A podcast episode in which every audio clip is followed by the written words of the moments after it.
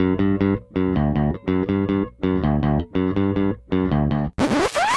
there, this is Jay from Filmstrip dropping in to let you know you're about to hear a classic episode from our archives. Some of these shows were produced before we called the show Filmstrip Podcast, before we used popcorn ratings, uh, had the standard intro song from Frozen Lake 121, or really even knew what we were doing recording and editing the show. However, there's a lot of fun in them, and we hope you enjoy. Just wanted to let you know in case you noticed the differences. Now, on to the show.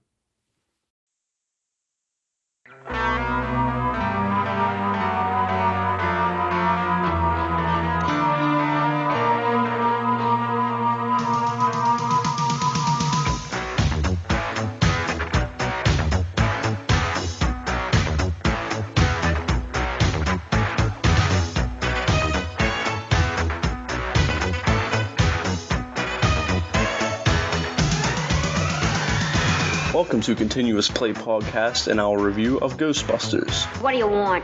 We will review the plot, talk about its significance, and give you our recommendation for future viewings. Yeah, we can do more damage that way. Ghostbusters is a copyright of Columbia Pictures. Any discussion of the film, its characters, or events is done so strictly for entertainment purposes only. The Ghostbusters theme song is the copyright of Arista Records and no infringement is intended.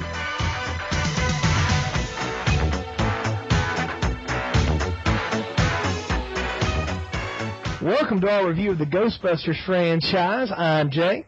And I'm Anna. And we are glad you have joined us here for our podcast. Appreciate you downloading us. If you get a chance, go back on iTunes, give us a rating, and let us know what you think in our forums as well. Leave us a bit of a message, and we'll be glad to correspond with you. We're going to talk about the Ghostbusters universe, primarily centered around the two films, the 1984 blockbuster release and the 1989, I guess we can call it a blockbuster sequel. They both made a lot of money. Yes, this is true. I was actually in my um, Universe of Useless Trivia. I found out. Um, I found out that actually the role of Winston was Mhm. supposed to be played by Eddie Murphy, Oh, but yeah. he couldn't do it because of Beverly Hills Cop, which actually outgrossed this movie for 1984. we we need we need to talk about the the development of this, and that's one of the things to get to. Let's talk about how this film started. Of course, Ghostbusters is, is directed by Ivan Reitman. A lot of people know his work throughout the 70s and 80s, even into the 90s. He had some good work. His son Jason is is sort of one of the uh, the young directors that, that everyone seems to love in Hollywood right now. But it was written by Dan Aykroyd and Harold Ramis. Uh, Bill Murray was in it. Uh, of course, Ramis and Aykroyd are in it. Ernie Hudson's in it. Sigourney Weaver, we'll talk about her in a bit. Rick Moranis, Annie Potts. What you're going to see in these films, and I think this is one of the genius pieces of it, was the casting is a lot of improv comedy actors, and uh, eh, with the exception of Ramis, who's, who's sort of a different on that one, but he was a National Lampoon guy, and he did Second City, and you know, of course, Murray and Aykroyd were SNL guys.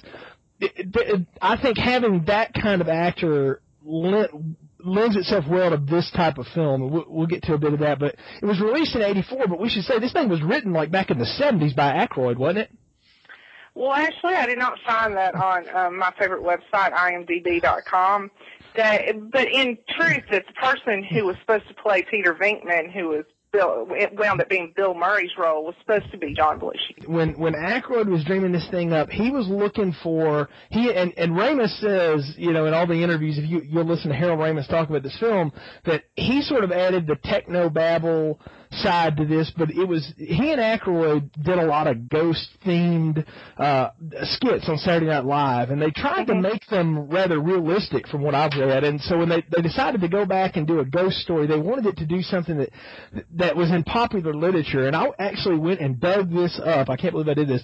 There was literature in the late 70s, early 80s about technology where you could capture the, the materialization of ghosts in some way. So they were fascinated with this parapsychology and all this stuff.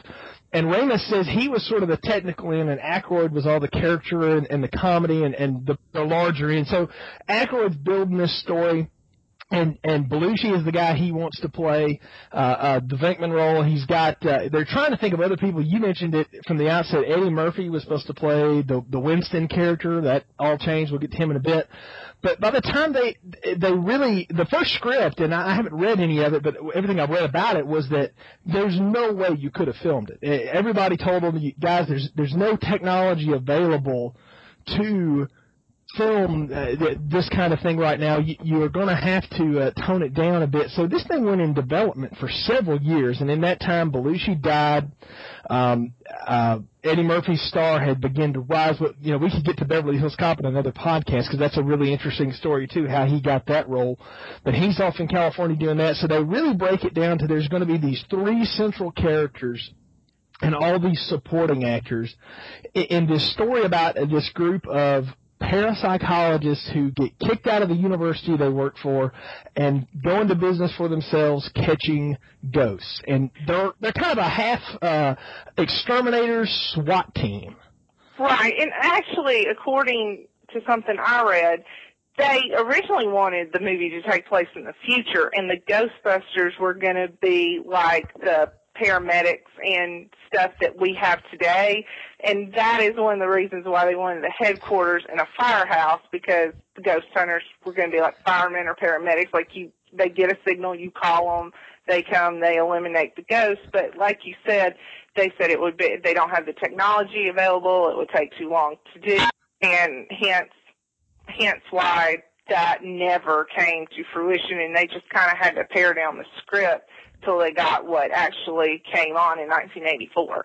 And th- there's a great interview at uh, I think it was the Comic Con a couple years ago that Bill Murray's talking about Ghostbusters, and he has always said that the first like 45 minutes of that movie would, is the funniest thing he's ever been involved in. He feels like that's some of the best comedy he was ever involved in, and I think for the fact that, th- it's the 1980s, so that this was released in June of '84, so this was a summer film, but it was shot mostly in '83. So you're shooting near, you know near the end of '83 or in the middle of '83. You know we got to remember too, we're talking about the 1980s, it took a long time for a film to be shot, produced, and then post-produced. You know, nowadays you can do that in a matter of, of months. It took almost a year. Yeah. You can do. Um, I actually was reading my Entertainment Weekly an interview with Katherine Heigl.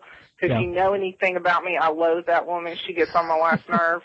But um, she was saying why she was quitting Grey's was because the sitcoms are the days are too long, and it's more like a full time job where she can go and do a movie and go on like location for three or four months and she's done and she comes back and she can spend the rest of the year with her family. Well, and, and you know, before we get to the plot of this thing, let's talk about where these the principals were here in in their acting world. Okay, Rick Moranis was you know who's a side part in this is Louis Tully. He I think he I don't know if Little Shop of Horrors had been out yet or not, but he he was way before Honey I Shrunk the Kids and all that other stuff that he did. Yes, which prompted me to wonder what happened to Rick Moranis after 1989.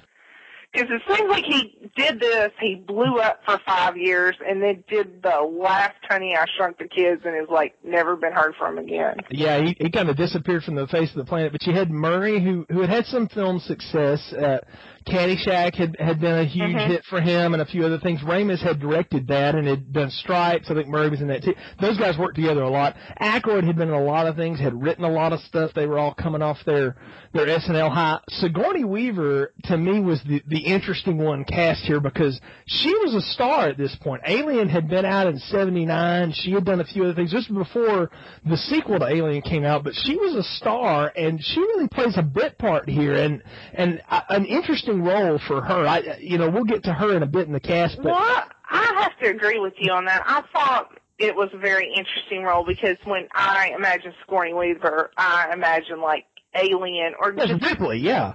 Yeah, something more meat to it. Something like she's gonna kick your butt, and this just she just doesn't strike me as the damsel in distress type. Well, you know, and that's what this part kind of was. Well, you're right, and let's look at this for for a second. What she had done in between, she had done a a, sh- a film called Eyewitness, um, and I don't know anything about that movie. She did one called The Year of Living Dangerously. I've seen that movie; it's kind of boring. And then she did Deal of the Century with mm-hmm. uh, Gregory Hines and Chevy Chase, which was a huge flop. Uh, Eddie Murphy was in that too, but that was a huge flop. It had been panned, so she she needed a hit. You know, I don't I don't think she had really done anything since Annie Hall and Alien that was worth noting. Yes, I'm looking at her IMDb page now, and you're you're right. She did um, Annie Hall in 1977. She did Alien in 1979, and in between in between those look like she did a TV miniseries called The Best of the Families in 1977 as well. And she, like you said, she did Eyewitness 1981, The Year of Living Dangerously 1982, and Deal of the Century then Ghostbusters. So maybe I'm I'm casting I'm thinking of Sigourney Weaver that I know post Aliens and post this, which was eighty four to eighty six, where she is a huge star. She does Gorillas in Mist and, and everything else, but maybe she wasn't that big a star yet. So that, uh, that that makes more sense now. I'm probably just projecting a bit of what I know of her now in 2010 as opposed to what she was in eighty four. Eh, you know, in eighty four, I thought she was the tall, dark headed woman. You know, that's that was her role uh, well, to me I, in the world. I think more when she got to be a big star is when the second Ghostbusters came out, which is after Working Girl and is after Gorillas in the Mist. Mm. I would say that's when she's really, you yeah. know, a Hollywood a A-lister. And unfortunately, um, in in 1992, she wound up doing an Alien sequel. So I mean, I oh, think it just yeah. after 92, it just kind of went. It's that's I don't want to say downhill, but you know what I mean. It's well, like, she was she was a she was bright for about four years and then it mm-hmm. just kind of tapered off. But now, you know, she's she's worked steadily for years. I think she was in the latest Cameron flick with with Avatar, which I haven't seen, but I hear she's pretty good in it. I don't, you know, she's she's had a, an excellent career, but I, I was thinking she was a bigger star at this point. She wasn't. So I think the biggest star in the film is probably Murray at this point. He, he's the one that's most recognizable. He does get top billing, um, and next mm-hmm. to to Aykroyd, who everybody knows is oh that guy, you know, and and then everybody else is one of those people that's oh I've seen that guy in this and that, and you you'll see him throughout the 80s. We'll get into that. Let's get to the plot here, Anna, and, and talk a little bit about you know we'll talk our way kind of through the film and sort of what happens. And and we'll go ahead and warn you now, folks. If you haven't seen this, by some odd chance you've run across this podcast and you're listening to us talk about it, and you don't want it spoiled, like to the get go, you might want to go ahead and turn it off now because this is going to be a spoiler heavy podcast. Because um, uh, that's the only way I know how to talk is in asides and spoilers. Um, we, we start out in New York City and we meet these these three characters very quickly at uh, what's supposed to be Columbia University, and they're parapsychologists, and you get to see uh, Bill Murray, you know, doing these little experiments where people are trying to guess what's on the back of the card. He's giving them electroshock therapy, and of course, you know, playing he's going to play the smarmy car salesman guy. So the pretty girl is not even close to it, and and he's letting her pass. The little curly headed guy actually gets one right, and he just keeps buzzing him. Yeah. You know, which uh, you know, I you know, we both work at universities. We'll we'll pull a, the curtain aside. I know research goes on, and you just wonder, you know, how valid some of it is sometimes. This, you know, really, Actually, that's what I work in. Is I'm a research administrator. See, that's perfect. Well, you you you really won't believe what they give they give money to do. And I was thinking of that as I was watching the movie when the dean or whatever was saying yeah, yeah. was saying the board of regents. I'm like, oh god, I heard that. I hear that all the time, and it's like we you will not get any money. This grant is gone, and you just, I mean, I, I in my brief amount of time as a research administrator, I've not come across anything as as um interesting as this, but I have some grants that I'm just like, really, they gave you money to study that, really, really this is the the negative of, the effects of negative reinforcement on ESP, which I thought was just a you know they probably dug that out of some journal and ran with it, but it's hilarious, you know. And, and again, he plays Bill Murray is, and and all these actors will tell you that about 90% of the dialogue was just them kind of riffing because again, I, I go back to what I said earlier, the casting of improvisational comedy actors is a brilliant choice for these roles because you basically just have to tell these people you're a parapsychologist, you're letting the pretty girl by, and you're shocking the other dude, and they're going to come in and pull your funding. So go off, go. Right. And Zink, Venkman also came across as um, the kind of suave ladies man, kind of where um, the roles Dan Aykroyd and Harold Ramis played were very, you know, nerdy, very analytical, and he came across as kind of the goof off ladies man. Well, he was And- the cool one, and they were the Yeah. dorky friends, you know. So, Yeah, exactly. And I was reading as you were saying one of the opening things they were talking about. There's a line in probably the first 15, 20 minutes of the movie where Bill Murray says, "Well, remember that time I stopped Egon from drilling a hole in his head?" And and Harold Ramis responds as, "It would have worked if you hadn't stopped me." Uh, yeah, or something. and on, yeah. on and that was to- one of the things I read on the trivia is that that was totally improvised. Like that Yeah. was just totally improvised, which, like you said, is it's very was very good for this movie, the improvisational comedy. I want to ask this: you brought it up, did we buy Bill Murray as a ladies' man? He certainly got the moves and the words, but I don't really, and that brings me to another point where John Belushi. I, I, if I can't buy Bill Murray, I'm not going to buy John Belushi. Yeah, and, well, and, and and one wonders because I mean, again, I haven't read the, the original script or anything. If that was Murray's own little add-on, because if you watch his films, he's always playing the guy, and I'm I'm always akin to that. To you know, who did he really replace on SNL? Chevy Chase, who is a you know in his heyday was a bit of a ladies' man, always played that kind of role in all those films. I, I've always thought that was just him kind of playing Chevy doing this. I don't know if you you see that or not, but I've always thought Bill, Bill Murray did that. I, I guess I don't because one of my uh, favorite movies is Caddyshack, Mm-hmm. and where Chevy Chase is the suave, you know, ladies' man, you know, the golfer no one can touch. Kind of got this zen thing to bu- on with this kind of zen aura about him. And then you've got these old guys like Ted Knight, you know, trying to figure out what he's doing, how good is he, you know, is he going to come and beat me? And then you got Bill Murray who's chasing the gopher. Yeah, and and it's high. So yeah, so I'm like, I don't buy it, and it brings me to something we can talk about in between the two. But in between the first one and the sequel, there was this cartoon.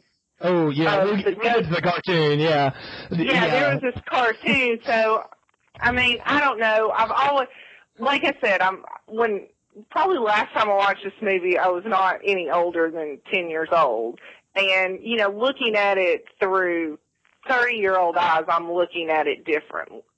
I look at it a little differently than I did then, if that makes any sense. Yeah, yeah, it makes a ton of sense. And you bring up a good point. We need to, at some point, do an aside and talk about our reaction to this. Let- Let's go back to the plot. The, you know, we get to the plot again. Murray's the one we really get to see. Uh, uh, Aykroyd's uh, character, his name's Ray Stantz, and then Spengler, who's played by Ramis, come in as they're getting basically fired from the university. They're getting they're getting kicked out and they're sitting around trying to figure out what they're going to do, and they're they're having this whole conversation about, you know, uh, well, you know, um, they're having this whole conversation about, you know, can we really capture a ghost? Can we get, can any of that really happen? And they get called into the library to chase this apparition that's running around. And I thought that whole scene in the library, which if you listen to the DVD commentary, and yes, I'm a big nerd and did when I watched this, you you hear Ramis and and Ivan Reitman talking about how you know it was the cheapest special effects. It's books on wires. It's stacking stuff up. It's it's PAs on the other side of the wall pushing those card catalogs out. But it all works so well, and it builds this great suspense. And then you get this this ghost, and then she flashes the you know her dead form at them or whatever, and they all freak out and run out of the building. And and they're like, "We'll call you," you know, and it's it's hilarious but it, but it's also frightful. And I thought, you know, this is uh, this is the film hooking you in very quickly that this is going to be a mix of horror and comedy, and it's going to be just enough scares that'll make you jump out of your seat. But it, it's it's not so much that it's like Friday the Thirteenth over the top. Right, and like I said, the first time I watched this, I was probably five or six years old. First time I ever watched it, and of course I didn't watch in the movie theater. I watched VHS back way back in the day.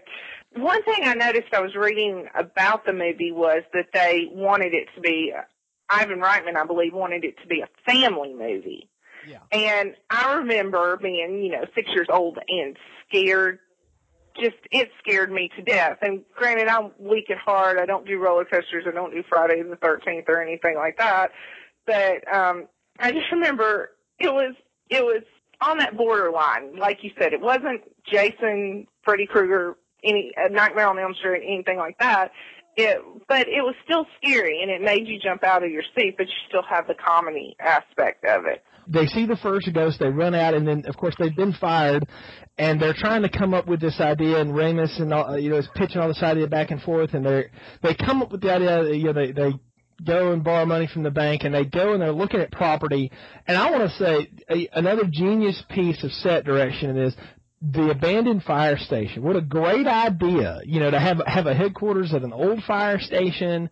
It just, it looked cool. It worked for everything they were doing, um, mm-hmm. and you could believe it. You could believe guys like this would be able to to find some old rundown property. I think you know, Ramis has got the great lines about I think this building should be condemned. You know, he's doing all that bit in the film. I, and, and of course, what you know, Aykroyd slides down the pole like, "Oh, we gotta have it," you know, and and they, the place is so cool. I know, and they turn it, and you know, we're not really given a big timeline in this film, but they kind of turn it around and get it up and running pretty quick. So you got to figure these guys have got their technology somewhat together. And I, I credit this film for one thing that you know there's a lot of techno babble in this thing, but they don't go into a lot of depth with it. You just you kind of catch up. You realize you're catching up on guys who've done research for maybe five or ten years on stuff, and now they're just they're starting to put all their little toys together, and they've probably tested it out. You know, we don't really get a lot of looks at that stuff. I, I give the film credit for that in in 20 minutes we know everything we need to know about these characters, what they're going to be doing, and we've set them into their first situation where they go to that, that beautiful hotel, the Sedgwick Hotel in New York, and they're going to capture their first ghost.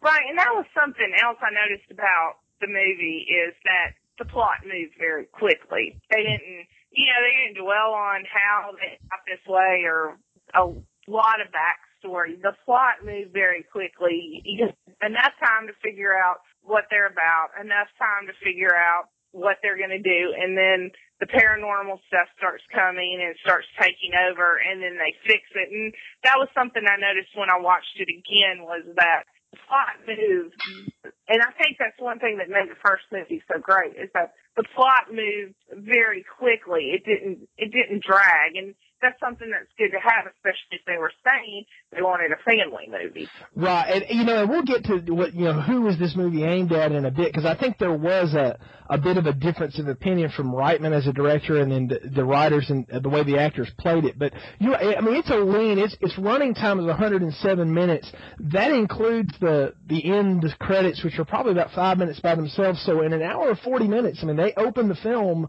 and boom, you're right there with them. They don't do don't do a lot of credits and all that stuff. They do all that at the end they're getting you in this story quickly. Now we got to talk about the the green slimer ghost. You know, there's all those stories out there on the internet. We've mentioned what Belushi was supposed to be in the film John Belushi. This is allegedly a a bit of a, a tip of the hat that if John Belushi had had a ghost, it would have been the slimer green yeah, ghost. Yeah, I read uh, that too which I think is hilarious. And you know, it, when we get into talking about the animated stuff, you know, we'll we'll get into sort of what his role became. But this is a great first Ghost, and you're looking at effects, you know, visual effect shots in 1983. Dennis Muren was one of the effects directors on this. He did Star Wars. He was one of the guys, you know, from that era, and he did the Terminator films, and you know, among other things. But he, he, uh, he's uh, uh, directing the visual effects here, and I thought it worked pretty good. And even in 2010, that effect still holds up. Like you, you buy the apparition and the ghost, it, it looks good, and then you buy the whole laser beam, you know,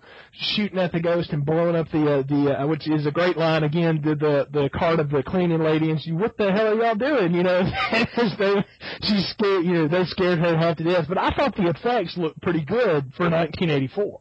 Well, I, I would disagree, but okay. um, you, I would disagree. I, I think the sets look like 1984. I don't, I don't know if I've got too much of um my husband's influence on me and too much of you know, you know what I mean. Like I feel like I watch. We've got the HD TV and the surround sound and everything, and if and I've watched all the well, I haven't watched the watched all the Star Wars with them, and and even it just I just think that it's a 19, it's 1984 effects.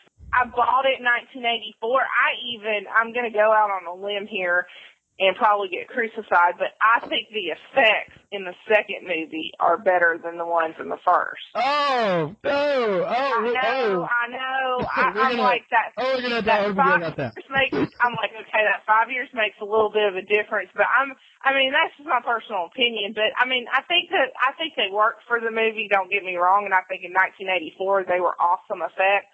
Well, that's that's my that, that's my point. I mean, we're we're in a world that is one year removed from Return of the Jedi, okay, which at the time was Yeah. the last Star Wars movie, which everybody thought was the greatest thing, in spite of having a bunch of you know Muppets in it. Everybody had loved those movies. That's you know those three films, the Star Wars films of it. There, those were the benchmarks for special effects up to this point. Because even the first Terminator, most people just gave it a pass because the story was cool. The special effects in that look so bad when you watch it now.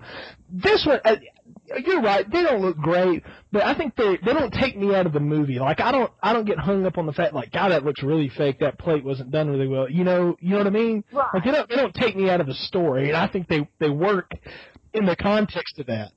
they effectively get the job done. But just looking looking back at it when you stop and think, you're like, yeah, those are 1984. And I'm not saying they're not great for 1984, but I'm like, yeah, no.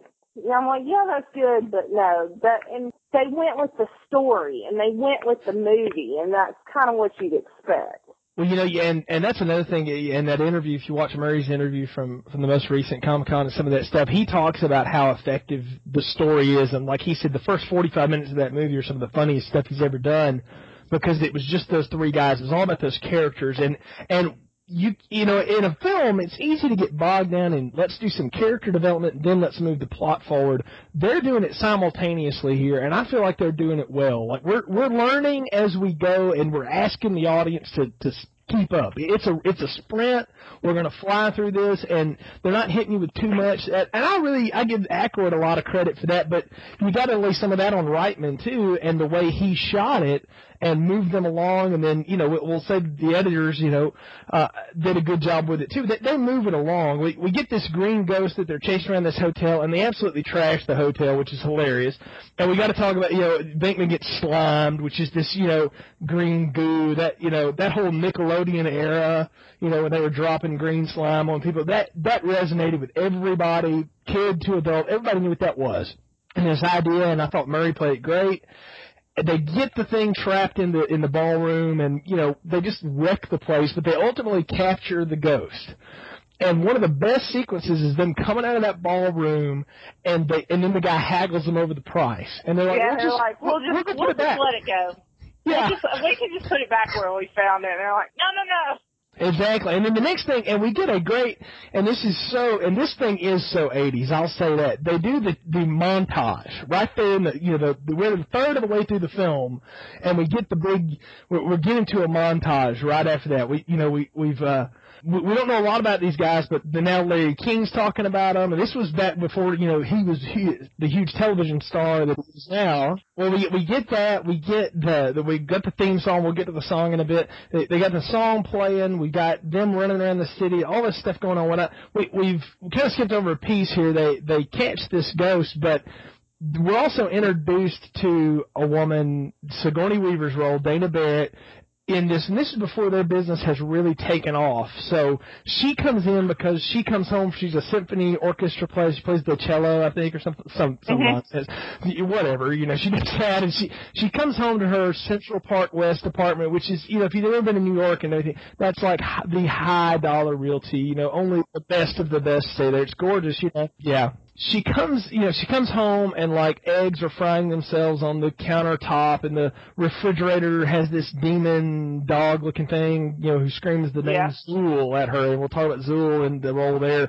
You know, she freaks out. So like everybody else, she's seen their cheesy TV commercial, which looks like you know your pest control commercial from the '80s. Go you know go pick your your name, and- she goes in and sees these guys, and of course you know the ladies' man jumps over the railing, nearly kills himself to get to her. Because and, and I want to tell you now, this is one thing you can put Bill Murray with a lot of people. There is no way on earth a woman that looks like Sigourney Weaver and him would ever get together, ever for anything. Yeah, yeah, in the movie, I agree with you. If it's a movie, I can't buy that. But I think in real life, there are some women who find a sense of humor attractive. I guess, but uh, you know, he doesn't really play a sense of humor though. He's and she calls him out on it too. She says, "You're more like a game show host. You know, your other Yeah. partners are." And, and he really is. I mean, he's really playing the game show host, which is funny because they they call that back second one. But Well, I like the part too where he comes in her um apartment he's supposed to be checking for something. It looks like he's pest control spraying with that thing. He gives it some technique. She's like, "What are you doing?" He's like squeezing the bulb and moving the little wand. It looks like somebody coming to spray your house for cockroaches or something. exactly, and, and and we haven't. And that's another beautiful thing. We have no idea what that thing is supposed to be doing, and we're never told. It's just another, like he says, it's just one of our little toys. It was probably, you know, the prop department threw a bunch of stuff together, and they said, "Yeah, get the one with the wand and the bulb. It looks kind of like a cockroach sprayer." Well, I think actually what it was, if I remember correctly, is that it's um um for gas company people use it to like check for gas leaks or something. Oh, that's incredible. So, uh, you know, that, that again, the the genius of the film is just you just roll with it. You know, we're letting the audience just pick up with it as we go. But we've met her, and and there's definitely this this he likes her a lot. You know, and he's really trying to wine and dine her. You know, and I remember they they're talking about we need to take her out to eat, and like, well, we have no money. This is before they get the call to go get the Slimer. Go, so they do that we get the the training montage. I call it the Rocky training montage uh, in, in the middle there with the with the theme song and I actually like those because I'm not like you were saying about the character development. We learn about the characters while the plot moves along. yeah I hate movies where it's like all they're doing is developing a character and like nothing ever ha- happens. Yeah. One movie I could think of that does that is The Talented Mr. Ripley. That Mhm. movie drives me nuts. Well, that that is nothing but a character development, and then you're cut off when the movie gets interesting. I I would agree with you there. Uh, Right. And and like we said, we we've told people enough that you're picking up on what I always felt like watching this is we're picking up on the good part of the story. We skipped all the backlog on these guys and what their history is together and how they've been interested in this. We're picking up on when their business booms. We see it boom. They bring in their fourth member, Winston Zeddemore, played played very well by Ernie Hudson, who you've seen play police officers in just about every kind of you know film in the world now. Great actor. You mentioned it at the outset, Anna. Was supposed to be Eddie Murphy's role, but he got Beverly Hills Cop. He's doing that. My understanding was if he had played it, this role would have been much bigger. He would have been introduced at the outset with the rest of them. That's true. That's what I that's what I read as well. That he would have been introduced not like halfway through, but towards the probably top twenty five percent of the movie. He would have been introduced way in advance. And and you know if you if you read up on him, the the character he's supposed to be from the same background as these guys. He's an archaeologist and a parapsychologist. He's got all these you know degrees and stuff like that.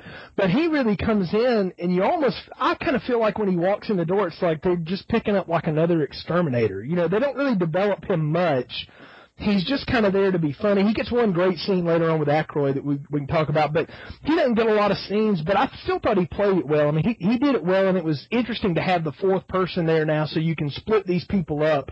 You got you got Ramis in the lab with uh, Annie Potts. We haven't talked about her, the the the wisecracking secretary.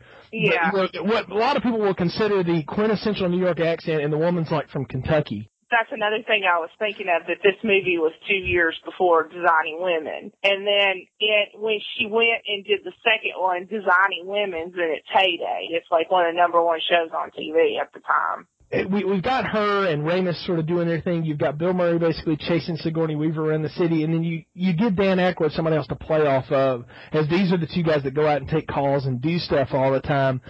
They're they're working through all this, and as part of this, uh, we, we, we get another character. We get Rick Moranis' character, Lewis Tully, and this was supposed to be John Candy, and he just couldn't make it work time wise, and and he had different ideas for the way it should play. And they they brought in Moranis, who basically said, "I'm just going to be the geekiest person you can think of," and he invented that whole bit about being an accountant and all that little thing where he's running around his party and talking about people. That's all him just riffing. And again, you know, you get those improv actors and they can just go with it. And I thought he was perfect in that role. So we've been introduced to him. Well, uh, you were saying about him riffing the parties and accountants and stuff, and it says that the party scene where he's going on about salmon and everything, that was done in one continuous shot and was almost entirely improvised. And see, that's incredible too. That's, I mean, you don't get those kind of shots today anymore. I think that No. that was a, a hallmark of directors from the 70s and the 80s, guys like John Carpenter and Reitman certainly is in there from the comedy area, and, and I- you could argue you know, a few others in, in that pile, but guys who just did these long panning shots where people are talking and you're, again, this, this movie is moving. I feel like this movie's on a speeding bullet train from the minute we open, and, and it's not going to slow down it, you're you're moving through plot and you're you're learning about characters and you're seeing him interact with these people. Now we we've also forgotten about the or we got to introduce the the character from the EPA, William Walter Peck, who's played by William Atherton, who has said for years that he gets yelled at every time he goes to New York, you know, because he plays the the most smarmy character in the world. And, and we're talking about 1984. You know, we look at the EPA now in 2010 through different eyes than we did in 84. But in 84, we're in the, we're in the Reagan 80s. Everybody hated the EPA. The worst, you know, people that were ever invented. All they did was cause trouble. And he's in there to, you know, figure out how you guys are capturing ghosts and how are you keeping them here and is it safe? And it, I think you're just, he, he's exposing them to be a fraud and I thought he was brilliant. Well, I agree. I agree with that. But movie themes, as you go along, I don't think the EPA has really gotten that great of a reputation. Because look at, you know, look at the Simpsons movie, and that was Yeah. only 30 years ago. You know, I, I don't, I don't think over 20 years the EPA has has came out with this glowing, glowing reputation. I still think they're kind of the governmental agency that's a pain in everybody's rear end. But I mean, I well, one thing when I was watching that that that scene where he's questioning Bill Murray, I'm like, What does the EPA care? You know, I'm like, what do they care how their story goes? Who who cares? Why does the EPA care? It's not like they're dumping the ghost in the sewer or anything. And maybe that's what the EPA was checking, and I just missed it. Well, I, he he comes in there and says that he thinks it's all a a hoax by these guys, and that they're just. To his credit, he comes in and Venkman just really, you know, is standoffish to him. He's not going to let him look at his files and doesn't want him to don't look at the storage unit and all this. So there's this, and I think you had to create some sort of tension, is that you you wouldn't allow guys to run around with nuclear power on their backs and, and stuff like that without some sort of government intervention. We're at that point in life where people realize peop the government's going to look at you, especially in the 1980s. I mean, you we're, we're at the end of communism and stuff. There's all this, you know, uh, symbolism in there with it, but I, I thought that was simply just a plot device, and it could have been just a, a poorly executed plot device that actually works for this film. We give them an antagonist besides the ghost, because I got the feeling in this, with the exception of Zuul, who we'll get to in a minute, there's not the, the ghosts aren't the antagonists of the Ghostbusters. It's the government and the EPA that are that are the antagonists to the Ghostbusters. Did you get that? Yes, I, I agree with you on that because it and I think that's actually a theme throughout both movies is that the government's the antagonist of the Ghostbusters. I agree mm-hmm. with you. I think that's a theme throughout the movies, both movies. they're a good foil for this, and in their existence, this is a time, like you say, not a lot of people like them, and they're not getting a real favorable review through history. This is really where it started in a lot of ways in popular culture. So, Well, also I would like to say the EPA guy perf- did perfect comic relief because I don't Oh. know if you can tell, but he's one of the guys like this ton of the Marshmallow Man just comes down and he's like oh he yeah, says something like "To hell with you, Vincent" or something. Yeah. And, and unfortunately, they didn't get the shot or didn't put the shot in where where you can see that it's him, and you don't know that it's him till he's covered in all the marshmallow, and he's cursing at Peter Venkman, and it's just. I, I think he was perfect comic relief. I think he played the part of a kind of, you know how the government is. It's like they tell you, but they don't tell you. Exa- exactly. He's the he's the antithesis of what the X Files characters that we love, are he's the the wrong thing. You know, he he's just there to muck it up. And now we we we've got him breathing down their neck. There's a lot of ghosts going on. There's a great conversation. It's probably Ernie Hudson's best scene in the whole film.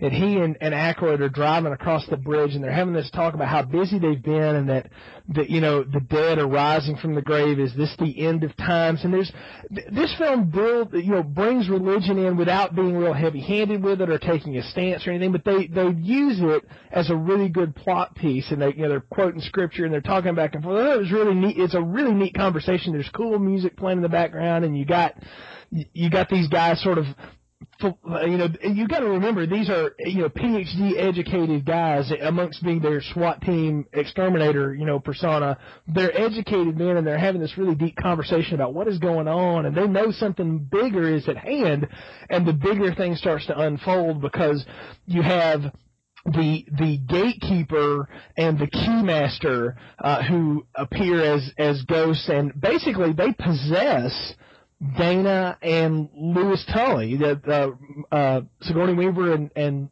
Rick Moranis' role, and they got to get those two people together because by their union, and we'll get to how they lay that out, that, you know, they're going to bring about the, the the freeing of Zuul and this ultimate, you know, apocalypse in New York, and Yeah. all that all that is going down. And the Ghostbusters are basically unawares of it. In the midst of that, the EPA comes in and shuts the containment grid down. All the ghosts escape so it all works to Zuul's plan. There's all this spectral energy released, all this stuff going on. The Ghostbusters are thrown in jail now, and they, and then we we got to figure out a way to get them out of jail. But I thought the way they they did the possession angle without getting too exorcist with it was perfect. Yeah, they did. And like I said, it's, when I watched it as a six year old, the whole possession thing was scary. Yeah. But, and I mean, and for crying out loud, I had it on on my computer and I went away to do something and my four year old came up, she puts the headphones on, she's watching it, she's like, Oh, mommy, let me watch this with you. I'm like, okay. So, so it wasn't that, it was the perfect tone, which is what they said, that perfect mix, like you said, of horror and comedy and